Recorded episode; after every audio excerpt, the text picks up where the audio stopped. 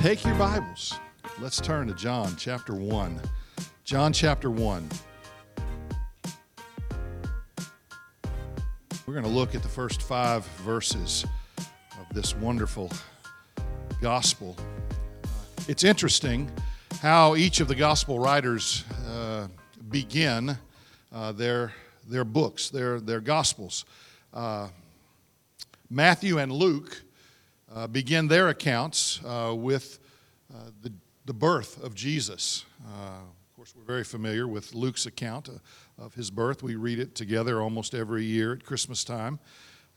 Mark begins his gospel with Jesus' baptism, the beginning of his public ministry. John, however, begins his gospel with Jesus at the beginning. Uh, not, not, not his beginning in terms of his life on earth, but the beginning. Uh,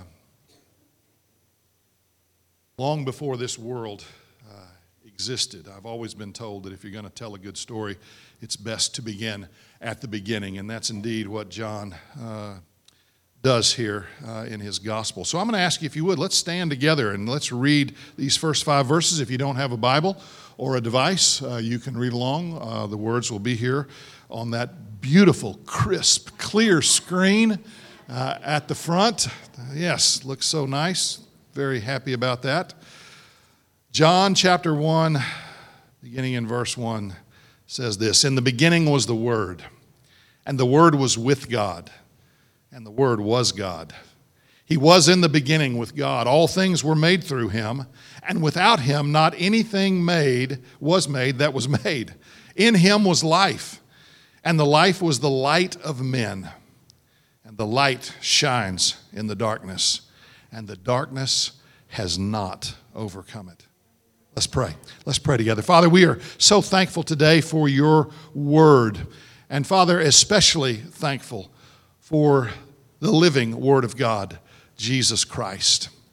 Lord, we thank you for the salvation that He has brought into this world, and that we, as your children, are so blessed to enjoy each and every day. And again, Father, I pray if there's someone here, someone listening, someone watching that has never experienced the salvation that comes only from Jesus, I pray that at some point this morning, throughout the course of this message, you will open their eyes to the reality of their greatest need. Draw them to yourself and save them. So, Lord, we thank you for who you are, for what you do, for what you are doing. And we pray that, uh, again, this service would bring honor and glory to you. And we ask it all in Jesus' name. Amen.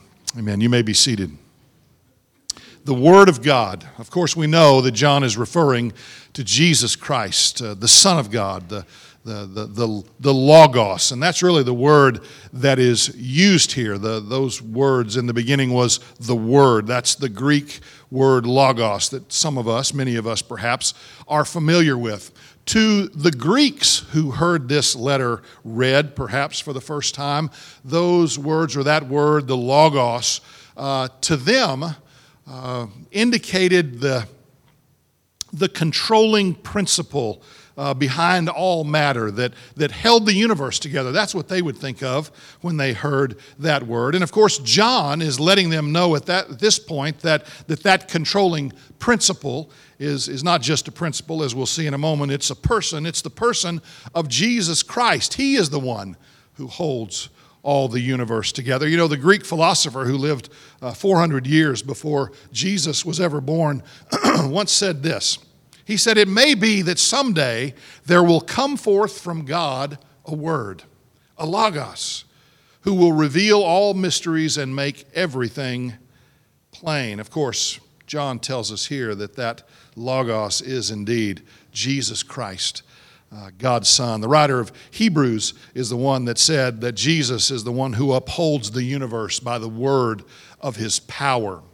So, in the beginning was the Word. The Word was with God, and the Word was God. Now, very first thing I want to deal with here is those words in the beginning. And of course, that's the very same words, of course, in Greek rather than in Hebrew, that, that Genesis 1 1 begins with. In the beginning, God created the heavens and the earth, Genesis 1 1. And here in John 1 1, in the beginning was the Word. And the beginning that we are talking about here is what we might refer to as the ultimate beginning.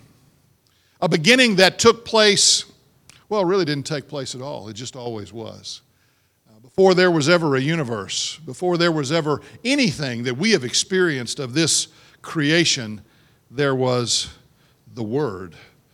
Uh, in the beginning was the Word. And it's very important that we understand uh, that word was, was the Word. It, it, it, there's so much meaning there. Grammatically, in the, in the Greek language, that word was indicates a continuous state in the past. So, what John is saying is that the Word was in existence and was continuing in this existence long before the universe ever existed. In the beginning, of course, we have often, I, I, know when I preached through Genesis years ago, I, I think I said something along the lines that that word in the beginning means in the beginning of the beginning of the beginning. And you could just keep going on and on with that because it was in eternity past.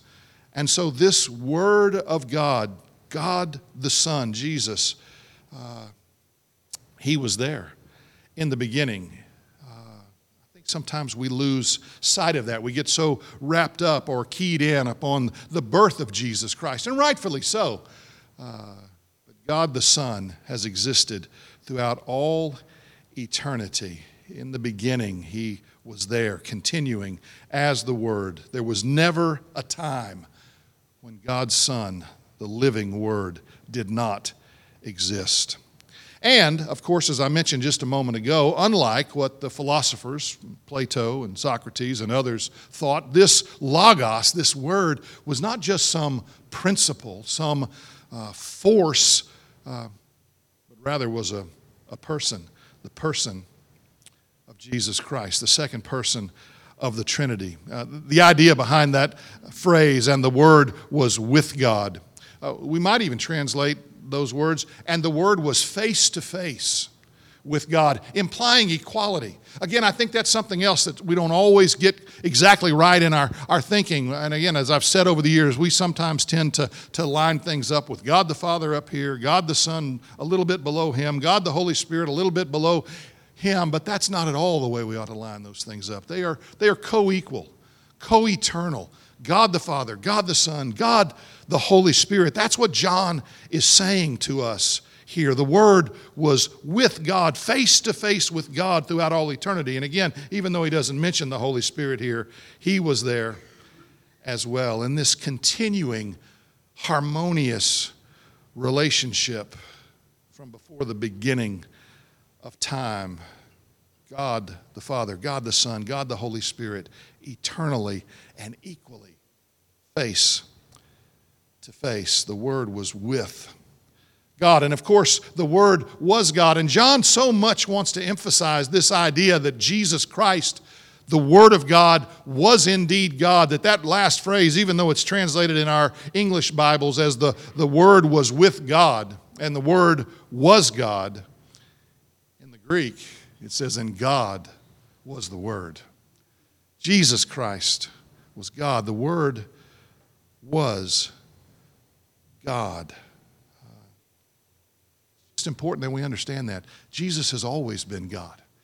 He wasn't exalted to a position of deity, He always was divine uh, from eternity past, and He will be well into eternity future. So, this Word of God, this Logos that John begins to talk about here, he wants us to know He has always existed. There's never been a time when the Word of God, the Son of God, did not exist. There has never been a time when the Word of God, the Son of God, was not truly and completely God, co equal, co eternal with the Father.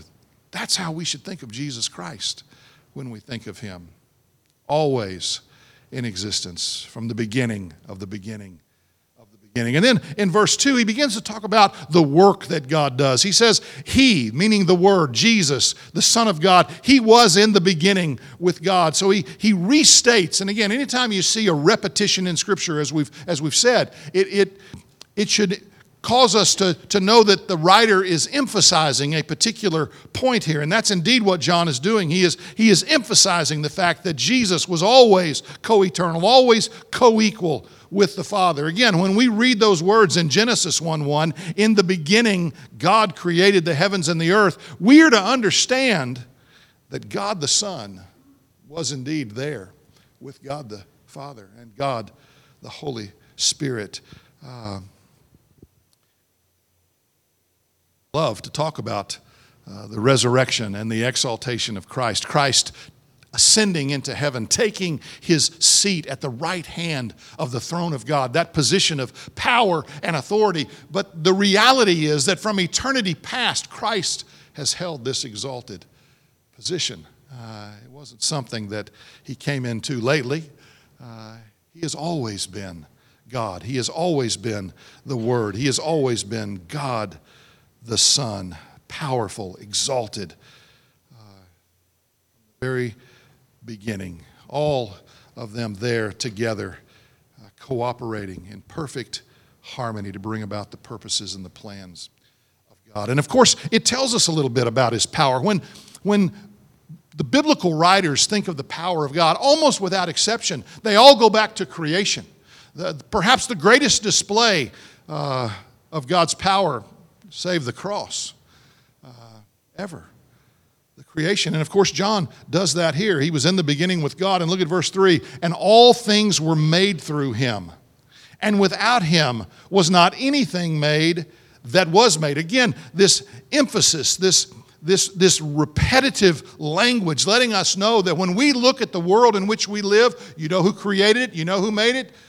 God the Son, the Word of God. That's who made it. It was the Word by which the universe was created. Uh, Paul makes it absolutely clear for us in Colossians chapter 1, verses 16 and 17, when he writes this. He says, For by him, referring to Jesus, for by him all things were created in heaven and on earth, visible and invisible, whether thrones or dominions or rulers or authorities, all things were created through him. And of course, Paul adds, and for him. And I, and, I, and I, want to emphasize that this morning as we think about Jesus being the creator of the universe, that all things were made through him, that there wasn't a single thing made that he didn't make.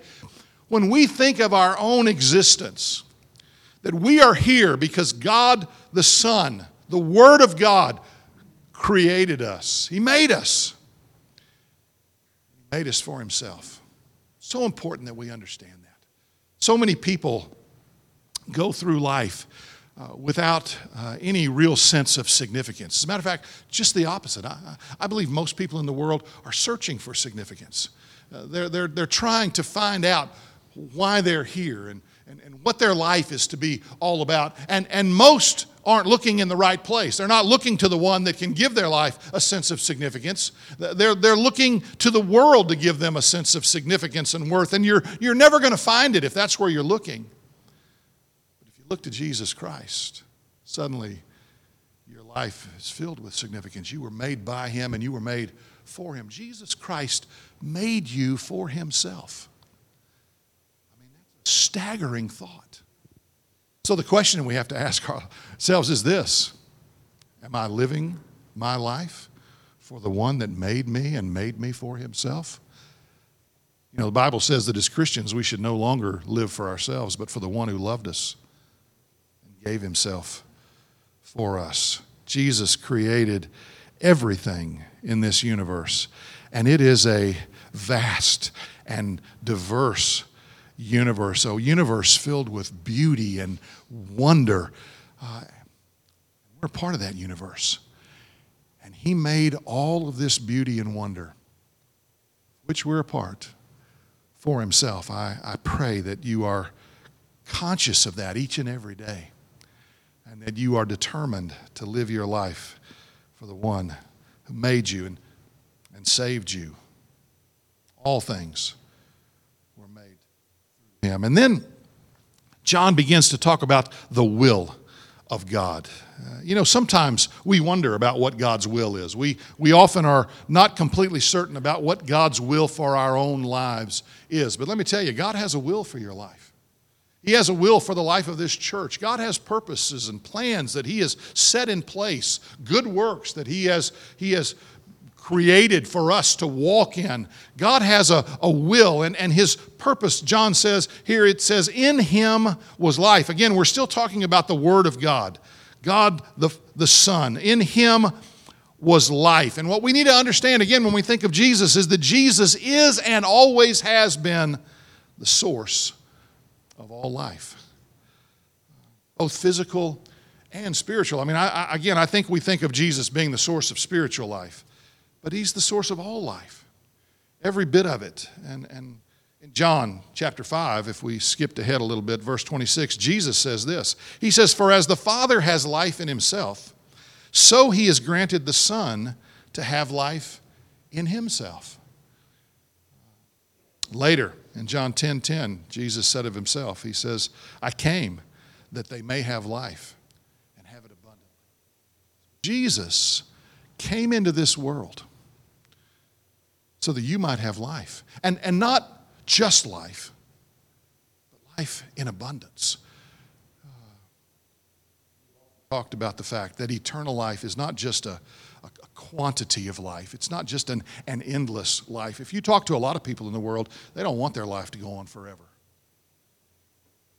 Those of us who know Jesus Christ, who know the wonder and the glory, the abundance of life in Christ, eternal life is a beautiful thought, isn't it? Jesus came that we might have life and have it abundantly. And of course, we live in a world that is just the opposite of that. The world's a place of death and dying, is it not? I mean, all around us. I mean, we hear about it every day, and it seems increasingly so. It doesn't seem like there's a single newscast these days where we don't hear of some mass shooting, some shooting in a school, somebody being killed. Death and darkness are, are just all around us. But we need to remember that Jesus Christ came into the world, and what did he do when he died on the cross and rose from the grave? He conquered death conquered death. Paul writes in 1 Corinthians 15 54, death is swallowed up in victory. For us who know Christ, that's a reality for us. I mean, because the reality is one day we're all going to die, right? It's appointed, the Bible says, for all men once to die.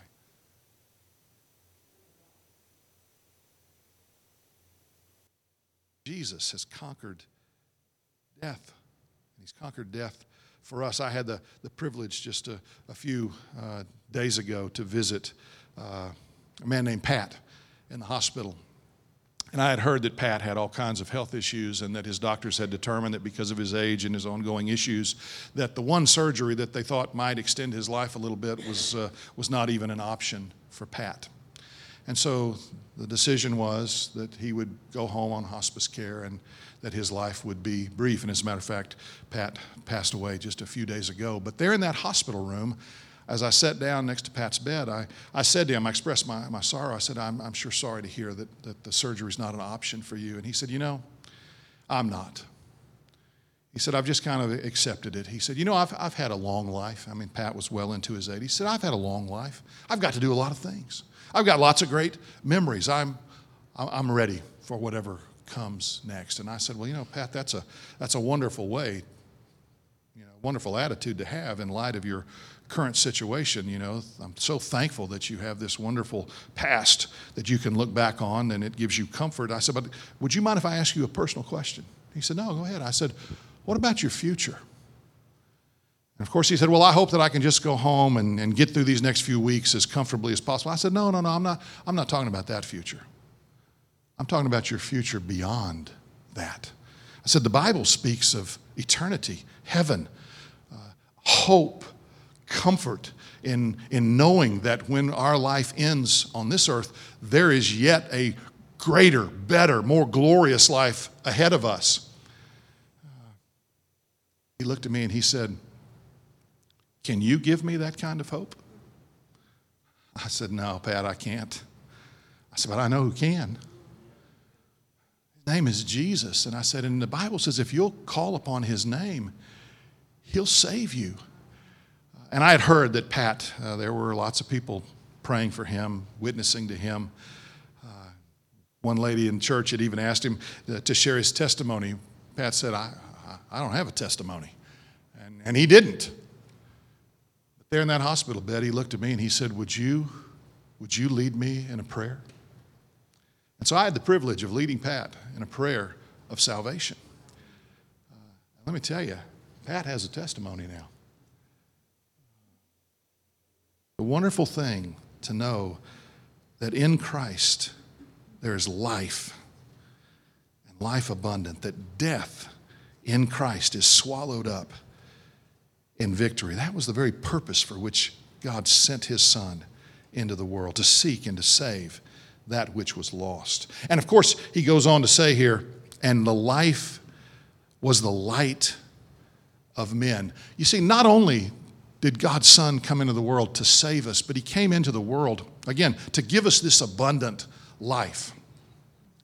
Most of us, when we hear that word testimony, we rightfully think about the, the, the, the, moments surrounding our salvation experience. That's often what we do. And when you're asked to share your testimony, you automatically begin to think about the day that you were saved or the circumstances in which you were saved. And that's a great thing to be able to share that with people how, how God called you out of darkness into light, how He changed your life forever. That's a wonderful thing. But you know, our testimony doesn't stop there.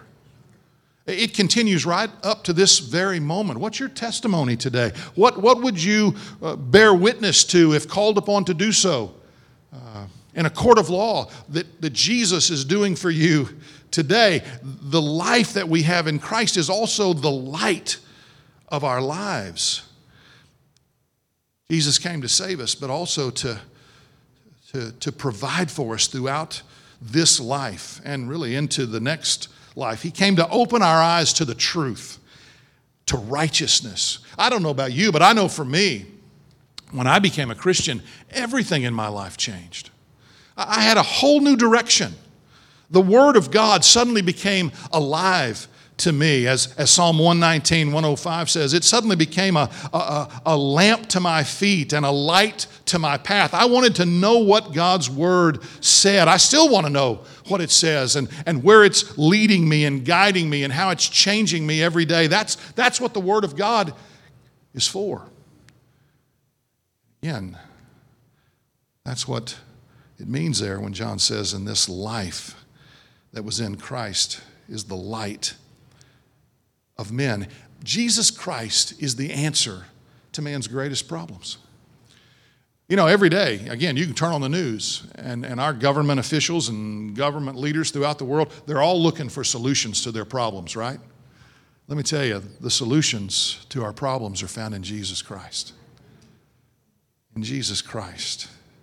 He gives meaning and significance to life. He enables us to live the life that we were created to live. And He guides us each step of the way through His Word, through the indwelling Spirit of Christ in us. Church, it's a wonderful thing that God has done for us in saving us. Uh, not just this wonderful blessing of knowing that heaven is our home and that one day when this life is over, we've got this wonderful future still ahead of us, but knowing that each day of this life, in spite of the dark, sinful world in which we live, we can have joy. We can have peace. We can have strength. We can have fellowship. We can serve and minister alongside of one another. We can pray and bring comfort to one another. God has given us this wonderful, abundant life to be lived and experienced right now. We're not just waiting to experience the glory of God.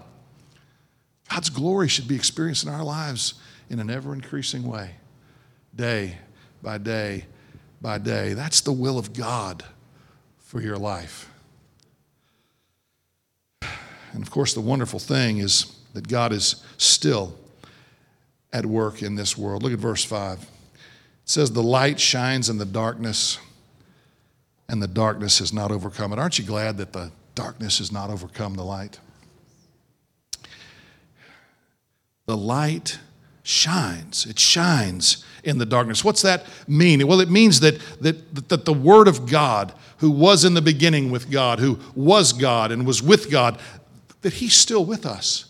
His presence is still being manifested in this world. And you know, one of the main ways that God manifests His presence in this world is through you.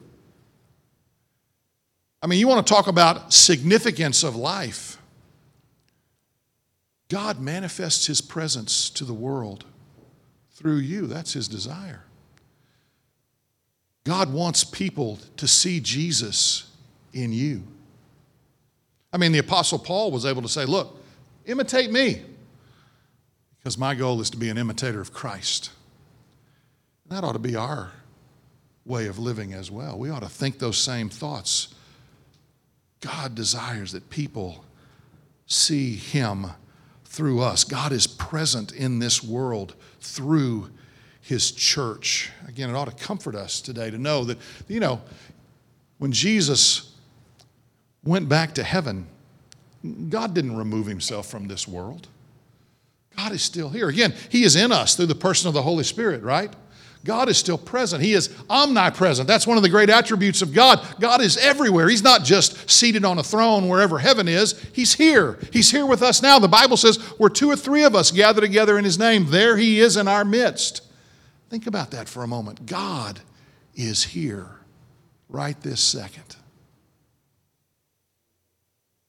Shines in the darkness. And I don't know what kind of darkness has characterized your life lately what kind of difficulties you're experiencing. We all go through them, don't we? In those days of difficulty, you have to remember God is here. He is present. His light is shining in the darkness. Jesus said in John 8 12, He said, I'm the light of the world, and whoever follows me will not walk in darkness, but will have the light of life. What a wonderful promise, huh? Yeah, this world's a dark place. Yeah, it's a dangerous place. It's a wicked place. But if we follow Jesus, we won't walk in the darkness. We'll walk in the light just as He is in the light. We will have the light of life. You know, one of the things that often comes up in witnessing situations is someone will ask, Why, why do you believe what you believe? Why do you think Jesus is, is the Savior? Well, I mean, after all these years, isn't that, isn't that some ancient teaching? Isn't, it, let me tell you, there's great proof, empirical proof, evidence that Jesus is who he claims to be. I mean, and John just simply states it here that the light shines in the darkness, and the darkness has not overcome it. You know, from the day that Jesus was born, the world has tried to eliminate him. And, and there, there are forces at work in this world that are still trying to eliminate God from the world, uh, to eliminate the Word of God from our culture. Uh, we see it happening all around us. The prophet Isaiah foretold this. He said of Jesus, He was despised and rejected by men. And all around the world today, Jesus is despised and rejected by men. But the darkness has not overcome the word. You know, why do you think men would despise and reject Jesus? I mean, what did Jesus ever do that was worthy of, of our despise or our, our rejection? I mean, all he did was love us and sacrificially give himself for us. I mean, why would anyone reject Jesus? Well, John tells us in chapter 3, verse 19, he says this The light has come into the world and the people loved darkness rather than the light because their deeds were evil. People love darkness rather than light. People choose to reject Jesus rather than receive Jesus because their deeds are evil. I was one of those people who, for a long, long time, rejected Christ. I heard the gospel, I rejected it. I wanted to live life my way. I wanted to remain in the darkness. Jesus opened my eyes to my great need. He shined his light into my darkness and called me out of that darkness to himself. And that's what John is saying that he will do for you. The light has come into the world, but the people love darkness rather than light because their deeds were evil. You know, I'm thankful for the verse, just a few verses before that one, John 3:16. There, John tells us this. He says, For God so loved the world that he sent his only begotten Son, that whoever believes in him should not perish, but have everlasting life. In spite of the fact that the world loves darkness rather than light because of its evil deeds, God's love for the world is far greater than, than our love for darkness. Again, God's love overcomes our love for darkness. Uh, he'll overcome that love for darkness in your life. He'll save you this morning. Again, the Bible says, Whosoever calls upon the name of the Lord shall be saved. God is more powerful than the darkness, and His grace is greater than any sin that you have ever committed or ever will commit. You know that, don't you, Christians? The sins that God forgave aren't just the sins that you committed before you came to Christ. I think sometimes we really worry about that. We, we are completely at ease with the fact that God has forgiven all of our sins prior to our coming to Christ. But what about those sins that we've committed today? Those sins are forgiven too. He forgave all your sins, past, present, future. God's grace is greater than your sin. So, what should we do? What would John call us to do? To repent of our sin, to receive Jesus Christ as Savior and Lord. And that's what I would call you to do today.